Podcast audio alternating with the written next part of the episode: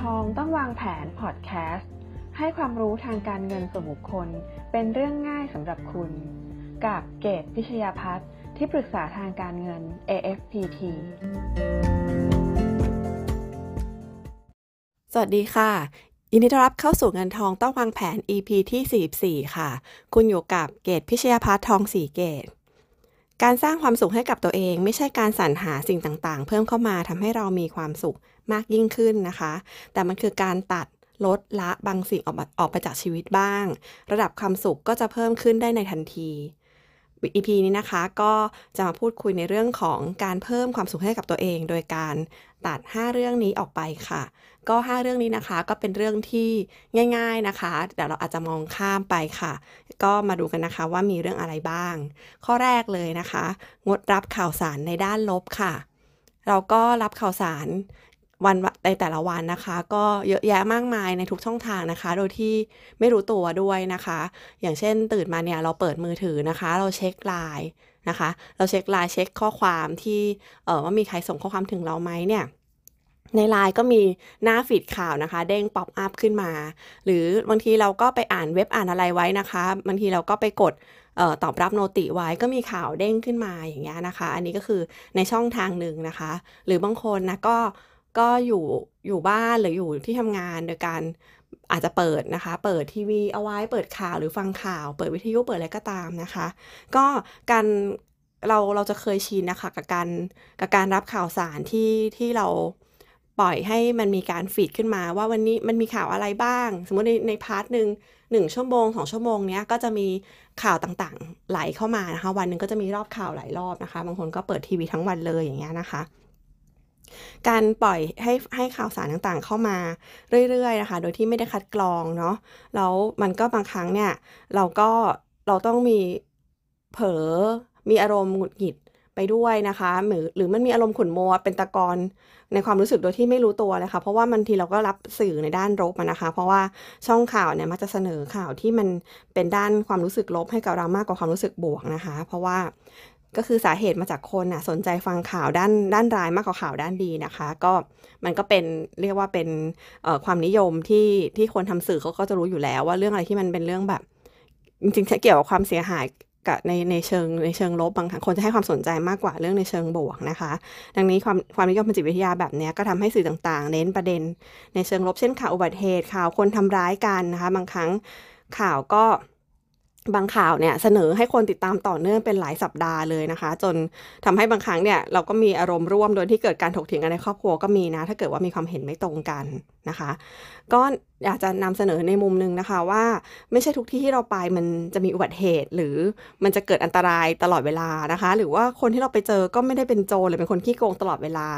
ก็คือการระมัดระวังเนี่ยก็ไม่ประมาทก็เป็นเรื่องที่ที่ควรทำอยู่แล้วนะคะ แต่ว่าบางครั้งเนี่ยการรับข่าวทำให้เรารู้สึก มีอารมณ์ดิ่งมองโลกในแง่ร้ายนะคะ เผลอๆก็เป็นคนก้าวร้าวนะคะ ก็คือมีความหดหู่แบบที่ไม่รู้ตัวค่ะบางทีก็รู้สึกว่าโลกไม่น่าอยู่ แล้วก็ล้อมรอบไปด้วยความไม่ปลอดภัยนะคะ บางเรื่องที่ที่เราเราเป็นเราเจอเราก็อาจจะคิดว่ามันต้องเป็นอย่างนั้นอย่างนี้แน่เลยในเชิงเชิงร้ายเชิงลบนะคะ หรืออย่างเช่นโซเชียลมีเดียเนี่ยนะคะ เราเราถ่ายโทรศัพท์ไปเรื่อยๆนะคะ ดูฟีดดูอะไรต่างๆ เนี่ย บางครั้งเราก็ต้องอ่าน โพสต์คอมเมนต์ความคิดลบจากคนที่เรียกว่าหลากหลายที่มาค่ะ หลากหลายวุฒิภาวะนะคะ ถ้าอย่างใน Facebook เนี่ยมันก็ยังเป็นระบบเพื่อนเนาะก็เราก็อาจจะเลือกไม่ค่อยดูหรือเห็นน้อยลงสำหรับเพื่อนที่แบบชอบชอบบ่นชอบนู่นชอบนี่เราก็อาจจะไม่อยากดูมันก็ทำได้นะคะ แต่ว่าอย่างอย่างอย่างโซเชียลอื่น ๆนะคะ อย่างเช่นทวิตเตอร์อย่างเงี้ยนะคะจะมีค่ะหลายคนเล่นทวิตเตอร์เนาะ บางครั้งเราก็จะอ่านอ่านคอมเมนต์อะไรต่างๆ ซึ่งซึ่งมันไม่ค่อยมีที่มาหรอกว่าคนที่ที่เขียนอันนั้นเป็นใครบางทีไถ feed feed ไปเรื่อยๆอย่างเงี้ยบางครั้งก็หลุดหลุดเข้าไปในวงของคอมเมนต์ที่มันไม่ค่อยไม่ค่อยน่าอ่านอ่านแล้วไม่สบายใจอย่างเงี้ยนะคะบางครั้งก็ต้องวางไปเลยนะคะเออหรืออย่างอย่าง Facebook ก็จะมีเพจมีคอมเมนต์ใต้เพจนะคะบางครั้งก็คนก็ถกเถียงกัน เราเลือกได้อะคะ่ะเอออย่างอย่างการเปิด เปิดข่าวที่มันไหลๆเข้ามาที่เราไม่ได้เลือกอะ่ะแล้วก็ไปฟังโดยที่เราไม่ได้เลือก ก็อันนั้นก็อาจจะต้องเลือกช่องที่ฟังนะคะแต่บางช่องก็คือเป็นทั้งช่องทั้งนโยบายช่องเลยไม่ควรจะไปฟังเลยเพราะว่ามีแต่ข่าวแบบนี้ทั้งนั้นเลยอย่างเงี้ยอันนั้นในแง่ของการที่เราไม่ได้เลือก แต่ว่าในการดูโซเชียลอะค่ะ จริงๆแล้วเราเลือกได้ เราเลือก เราเลือกไม่ดูได้นะคะ เราเลือกไม่ดูได้ แล้วก็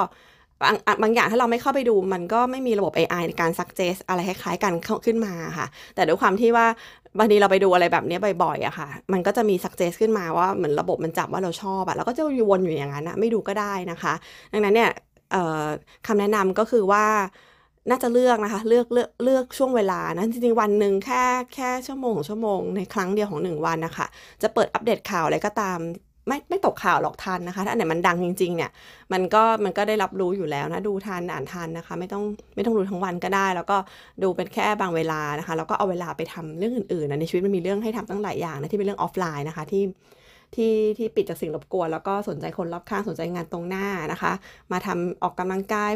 มาพูดคุยกับคนในครอบครัว หรือพัฒนาทักษะตัวเองในด้านต่างๆทำงานทำอะไรก็ได้งานอดิเรกก็ได้นะคะ หรือทำเวลาทำงานเราคงไม่ได้ฟังข่าวอยู่แล้ว แต่ว่าเวลาว่างเราก็ทำงานอดิเรกอื่น ๆ ที่มีประโยชน์กับตัวเองก็ได้นะคะ ก็จัดสรรเวลาในการในการรับข่าวสารเล่นโซเชียลเราก็เลือกช่องทางนะคะ ที่เราจะติดตามด้วยนะคะ บางบางช่องบางสื่อก็ไม่ควรตามจริง ๆนะคะ แต่ว่าจริงๆส่วนหนึ่งเนี่ยคือเรื่องเรื่องของอ่านการอ่านคอมเมนต์บางที อ่านคอมเมนต์คนเถียงกันเราก็ไม่ไหวจิตตกนะคะ คือบางครั้งคนที่มาเขียนเรียกว่าเกรียนคีย์บอร์ดอย่างเงี้ยเราก็ไม่รู้เขาผ่านความเจ็บปวดอะไรมาบ้างเนาะก็คือในชีวิตเราก็อาจจะไม่ได้เจอเรื่องเหล่านั้น แต่เราก็ต้องมาเจอ เพราะว่าเรามาอ่านอะไรแบบเนี้ยนะคะ เราก็ บางครั้งเราอินไปเรื่อยๆนะคะอินเหมือนเจอกับตัวเองเลย แล้วก็ดึงดูดให้เรื่องแย่เกิดขึ้นกับเราก็ได้นะทั้งที่จริง ๆ มันอาจจะไม่ควรจะเกิดก็ได้นะคะ ดึงดูดเรื่องให้นี้เกิดขึ้น แล้วก็บางครั้งเราก็ไปให้ความสนใจกับเรื่องลบนั้นมากเกินไป เราดึงตัวเองออกมาดีกว่านะคะ ดึงตัวเองออกมาดีกว่า ก็เป็นเรื่องง่าย ๆ อีกเรื่องหนึ่งนะคะ ที่ทำไปไม่รู้ตัวนะคะ ถ้าข้อแรกเลยนะคะ ก็แค่งดรับข่าวสารในด้านลบก็สามารถเพิ่มระดับความสุขให้กับตัวเองไปได้แล้วนะคะ ข้อที่ 2 ค่ะ ตัด 20%เรื่องที่ไม่จำเป็นออกจากชีวิต คือจากกฎ 80-20อะค่ะ ที่บอกว่าสิ่งต่างๆ ที่เกิดขึ้น 80%น่ะจะมีผลมาจากต้นเหตุแค่ 20%เท่านั้น เช่นยอดขาย 80%ก็จะมาจากนักขายชั้นครีมเก่งๆ แค่ 20%นะคะ ในเรื่องของการใช้ชีวิตนะคะ ก็เรามีคำถามอยู่ 2คำถามนะคะว่า ข้อที่1เนี่ยอะไรคือเรื่อง 20%ที่ทำให้เราไม่มีความสุขนะคะข้อที่ 2 อะไรคือเรื่อง 20%ที่ทำให้เรามีความสุข คำว่า 20%มันก็คือ อะไรที่มันเป็นสัดส่วนที่เล็กน้อยอะค่ะ มีหรือไม่มีมันก็ไม่น่าจะมีผลนะคะ แต่การมีอยู่มันมีผลกระทบแบบที่ไม่รู้ตัวนะคะ เรื่องเล็กน้อย 20%ทำให้เราให้เรามีความสุขเนี่ย ก็อาจจะเป็นแค่แบบเรื่องเล็กๆ ในวันหนึ่งที่ตื่นขึ้นมาตอนเช้า แล้ววันนี้เราสามารถออกไปวิ่งออกกำลังกายได้สูดอากาศบริสุทธิ์นะคะ แล้วก็แบบทำให้วันนี้ทั้งวันของเราเนี่ยเป็นความสบายใจนะทำให้เรามีความมั่นคงทางอารมณ์ สามารถที่จะะเผชิญเรื่องยากๆ หรือตัดสินใจแก้ปัญหาเรื่องยากๆได้นะคะเนี่ยนี่คือเรื่องเล็กน้อยมาก แต่ว่าเป็นแค่แค่แค่แบบไม่กี่นาทีไม่ชั่วโมงหนึ่งหรือครึ่งชั่วโมงในหนึ่งวันนะคะ แต่ทำให้เราสามารถที่จะใช้ชีวิตที่ดีทั้งวันได้ นี่คือเรื่องเล็กๆ 20%ทำให้เรามีความสุขนะคะ เรื่อง 20%ทำให้เราไม่มีความสุขก็อาจจะเป็นแค่เรื่องแบบ เผลอไปรับปากกับ เพื่อนคนหนึ่งว่าเราจะไปร่วมงานเลี้ยงงานหนึ่งที่เราก็ไม่ได้อยากไปนะคะ แล้วเราก็ไม่ใช่คนสำคัญของงานนั้นแต่เราก็เกรงใจจากการขยันขยอของของเพื่อนที่ชวนเรา รวมถึงเพื่อนคนนี้วิธีชวนของเขาเขาชวนใครก็ชวนในวิธีนี้ค่ะก็คือเขาก็จะชวนแบบว่าขยันขยอแบบนี้แหละ แต่เราเป็นคนขี้เกรงใจไงคะเสร็จแล้วพอรับปรับปากไปแล้ว เราก็ต้องมาเก็บความกังวลนี้ไว้ไปอีกเป็นอาทิตย์เลยก่อนถึงวันงาน ไม่สบายใจเลยคิดทุกวันเลย ซ้ำๆซ้ำๆอย่างเงี้ยว่าเออไม่อยากไปอะไรเงี้ยนะคะ เรื่องง่ายๆก็แค่แบบ รบกวนความกล้านะคะ แล้วก็ปฏิเสธเขาไปเลยว่าเราไม่สะดวกจะไป แค่นี้เราก็พ้นจากความไม่สบายใจนั้นได้แล้วนะคะ มันมีเรื่องเล็กๆมากๆเลยในชีวิตแค่แบบบางอย่างนิดเดียวแล้วมันทำให้เราไม่สบายใจอะค่ะ แต่เราก็ไม่ได้เรียกว่ามันอาจจะไม่ได้ไต่ตองถึงต้นเหตุของความไม่สบายนั้นด้วยซ้ำแต่รู้สึกว่าวันนี้มันหงุดหงิดอารมณ์ขุ่นมัวอะไรอย่างเงี้ยนะคะ ลองนึกดูบางครั้งก็เกิดจากสาเหตุอะไรที่แบบมันกำจัดง่ายมากค่ะ แล้วก็เป็นแค่ยี่สิบเปอร์เซ็นที่กำจัดออกไปแล้วก็ไม่ได้ผลกระทบอะไรมาก นะคะ ไม่ได้เสียหายเลยแต่ว่าอาจจะทำให้เรามีความสุขแบบใหญ่โตขึ้นมาก็ได้นะคะ ข้อที่ 3 ค่ะก็คล้ายๆ กับเรื่องกฎ80 20นะคะ แต่ว่าอันนี้จะเจาะในเรื่องของการตัดคน toxic ออกจากชีวิตค่ะ ข้อนี้ก็คล้ายๆกันก็คือว่าคนแค่ 20%ในชีวิตเราเนี่ย นะคะ ก็จะมีผลถึง 80%ต่อชีวิตของเราเลยนะคะ ก็คือคนใกล้ชิดเรานี่เองนะคะ เราเขาบอกว่าเราคือคนค่าเฉลี่ยคน 5 คนที่เราใช้ชีวิตร่วมด้วยใช่ไหมคะ ก็จะเป็นคนในครอบครัว หรือเพื่อนที่เราคบหาที่เป็นเพื่อนวงวงที่เราสนิทนะคะทีนี้ในแต่ละวันของเราอะค่ะ เราก็จะมีโอกาสได้สัมผัสกับผู้คนมากมายอยู่แล้ว เพราะเราต้องทำงานนะคะไปติดต่องานไปซื้อของ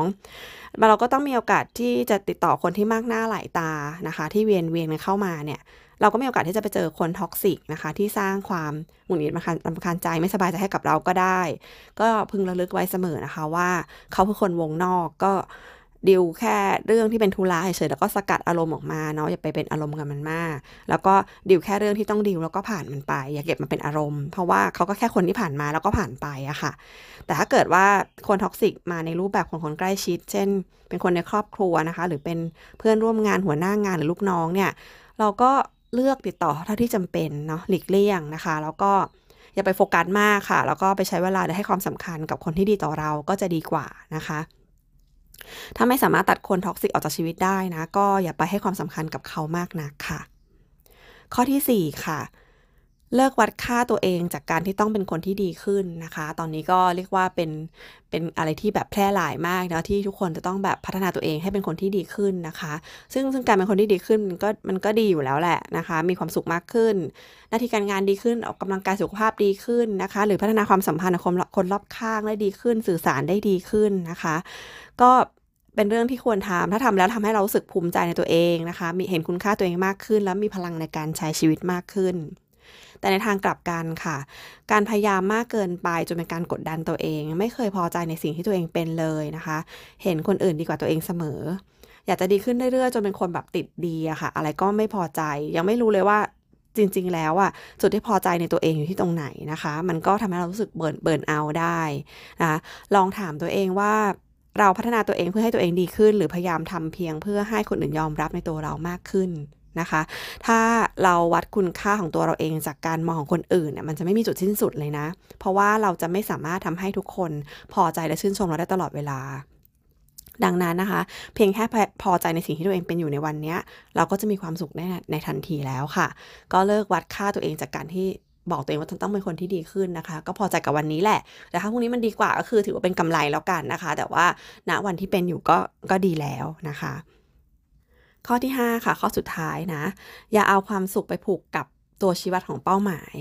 คือหากเรายังไม่ถึงเป้าหมายเนี่ย เราจะบอกว่าเราก็ยังไม่มีความสุขเนี่ยมันมันจะยากแล้วเพราะในชีวิตเรา มันอาจจะไม่ได้เป้าหมายทุกอย่างที่เราต้องการอย่างนั้นจริง ๆนะคะ แต่ระหว่างทางเนี่ยเราสามารถเก็บเกี่ยวอะไรดีๆ ได้อีกเยอะเลย หรือว่าเราอาจจะไปเก็ตเป้าหมายอื่น ๆ ซึ่งเป็นเบนฟิตที่อาจจะดีกว่าด้วยซ้ำกว่าเป้าหมายแรกด้วยซ้ำนะคะ อย่างเช่นเราอยากเป็นคนรูปร่างดีนะ เราก็คุมอาหารออกกำลังกาย แต่ก็ยังไม่ถึงเป้าหมายรูปร่างที่เราพอใจสักทีเนี่ย เราอยากจะเป็นแบบหุ่นแบบนี้อะไรอย่างเงี้ยนะ จนลืมไปว่าแค่เราเป็นคนสุขภาพแข็งแรงนะคะ ผลพลอยได้จากการออกกำลังกายมันต้องแข็งแรงอยู่แล้วเลิกเลิกกินอาหาร แล้วก็ตอนนี้ก็ไม่เจ็บป่วยนะแค่เราไม่เจ็บป่วยเนี่ยก็ถือว่า ถือว่าเป็นเรื่องที่ที่ดีกว่ากว่าคนทั่วไปแล้วเนาะแล้วก็ควรจะมีความสุขกับกับตัวเองได้แล้วนะคะแล้วก็ถ้ามันเดินไปถึงเป้าหมายนั้นได้นะคะ ก็ดีถ้ามันไม่ได้เนี่ย ก็ควรจะพอใจกับสิ่งที่มีอยู่ไว้ก่อนนะคะ หรือเราอยากเป็นคนร่ำรวยมีทรัพย์สินมูลค่าที่ตั้งเป็นเป้าหมายว่าอยากมีเงินเท่านั้นเท่านี้อย่างเงี้ยอยากมีชีวิตแบบนี้อยากมีหน้าที่ตำแหน่งหน้าที่การงานแบบนั้นเนี่ยเราเป็นคนพยายามสร้างเนื้อสร้างตัวก็ก็ดีแล้วแต่ลืมนึกไปว่าจริง ๆ การแค่มีงานทำอะค่ะ แค่มีงานทำมีโอกาสในชีวิตหลาย ๆ อย่างที่ดีกว่าคนอื่น แล้วก็ได้ทำงานที่รัก หรือว่าได้ใช้ชีวิตกับครอบครัวแบบมีเวลาพร้อมหน้าพร้อมตาเนี่ยมันมีอะไรเยอะมากที่ที่เราจะเก็บเกี่ยวระหว่างทางในการใช้ชีวิต แล้วก็สามารถจะมีความสุขกับวันนั้นได้แล้ว กับวันนี้ได้แล้วนะคะ คือหากยังไม่ถึงเป้าหมาย ระหว่างทางก็มีความสวยงามให้ชื่นชมอีกมากมาย ถึงแม้ไม่ได้เป้าหมายนั้นมาเลยนะคะ แต่เราก็ควรจะหาความสุขได้จากสิ่งที่มีอยู่อีกหลายสิ่งตรงหน้าได้แล้วนะคะ อย่าผูกกับเป้าหมายเพราะถ้าไม่ได้เป้าหมายแล้วเราจะมีความสุขเนี่ยทีนี้ก็ลำบากแล้วนะค่ะ ทั้ง 5 ข้อนี้นะคะคือการถอดลดละสิ่งที่บั่นทอนความสุขออกจากตัวเราค่ะ ความสุขไม่ใช่การแสวงหาสิ่งที่มาเพิ่มเติมเข้ามานะคะ เราคิดว่าอยากมีความสุขต้องไปทำอะไรให้ตัวเองมีความสุขอะค่ะแต่ ไปไปหาอะไรเพิ่มอย่างเงี้ยไปทานอาหารให้อร่อยไปซื้อของมาให้ตัวเองมีความสุขอะแต่ความสุขจริงแล้วมันมันเกิดขึ้นได้จากภายในอยู่ที่วิธีคิดของเรานะคะแล้วก็อยู่ที่เราเลือกนะคะ สามารถเกิดขึ้นได้ทันทีที่เราตัดบางสิ่งบางอย่างออกไปค่ะ ก็ขอบคุณนะคะ ที่ติดตามเงินทองต้องวางแผนนะคะแล้วก็มาพบกันใหม่ EP หน้านะคะ สวัสดีค่ะ ขอบคุณทุกท่านที่ติดตามเงินทองต้องวางแผนค่ะ อย่าลืมกด subscribe กดกระดิ่งแจ้งเตือนจะได้ไม่พลาด EP ใหม่ๆนะคะ ท่านสามารถติดตามในรูปแบบของ podcast ได้ทาง Spotify Podbean Google Podcast Apple Podcast โดยเซิร์ชคำว่าเกตพิชยาพัฒน์เงินทองต้องวางแผนค่ะ ท่านที่ชอบอ่านบทความนะคะ ก็สามารถติดตามได้กันในบล็อกดิค่ะเซิร์ชคำว่าเงินทองต้องวางแผน แล้วพบกัน EP ถัดไปค่ะ สวัสดีค่ะ